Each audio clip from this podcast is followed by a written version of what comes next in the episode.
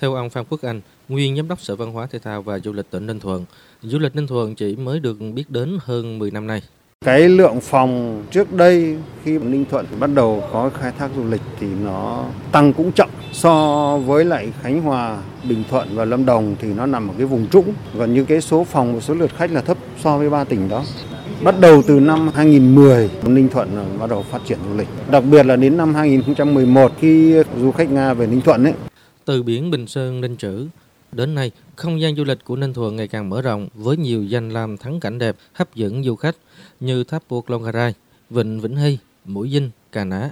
Bên cạnh đó, các loại hình du lịch nghỉ dưỡng cũng đa dạng hơn như du lịch nghỉ dưỡng biển, khám phá thiên nhiên tại vườn quốc gia Phước Bình và vườn quốc gia núi Chúa. Để phát triển mạnh ngành công nghiệp không khói này, trong những năm qua, Ninh Thuận đã ban hành nhiều chủ trương chính sách ưu đãi, đơn giản hóa thủ tục hành chính để thu hút doanh nghiệp, nhà đầu tư.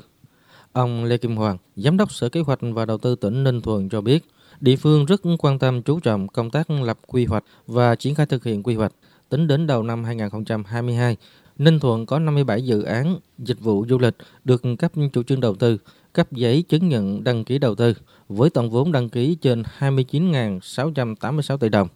Trong đó có 19 dự án đã đi vào hoạt động với tổng vốn đăng ký 3.180 tỷ. Toàn tỉnh có 184 cơ sở lưu trú du lịch với trên 4.140 phòng. Số phòng có chất lượng đạt tiêu chuẩn tương đương 3 sao trở lên, chiếm trên 50%. Ông Lê Kim Hoàng cho biết, Ninh Thuận áp dụng khung cao nhất để ưu đãi các nhà đầu tư, tạo điều kiện tốt nhất trong thủ tục đầu tư và chính quyền luôn đồng hành cùng nhà đầu tư. Là địa phương phát triển du lịch khá muộn nên Ninh Thuận tránh kiểu làm du lịch ăn sồi ở thì, bóc ngắn cắn dài. Địa phương này đã xây dựng chiến lược phát triển du lịch cao cấp và thân thiện với môi trường. Theo các chuyên gia về du lịch, đây là hướng đi đúng đắn. Ông Alin Nguyễn, Tổng Giám đốc Hoàng Mỹ Resort Pha Rang cho biết.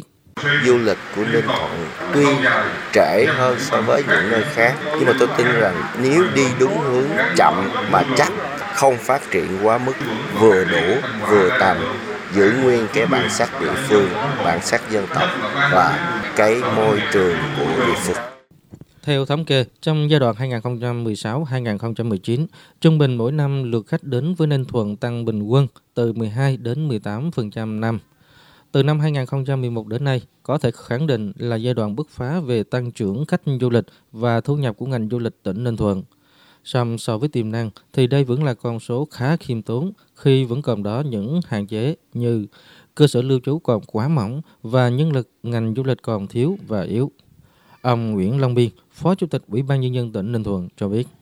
Có những sự kiện, những chương trình mà tập trung khách du lịch đông thì báo cáo chỉ là Ninh Thuận không đủ phòng. Đó, hiện tại giờ chúng tôi đang tập trung đẩy mạnh cái đầu tư, thu hút đầu tư các cái doanh nghiệp vào trong này. Nhất là tập trung những cái resort, tăng thêm cái công suất phòng, cái số lượng phòng. Rồi cái dịch vụ Ninh Thuận cũng còn rất là khó khăn, rất là thiếu. Tiếp tục phát huy lợi thế về tiềm năng, sớm khắc phục những tồn tại, ngành du lịch Ninh Thuận đặt mục tiêu đón 3,5 triệu lượt khách vào năm 2025 trong đó khách quốc tế chiếm khoảng 12 đến 13%.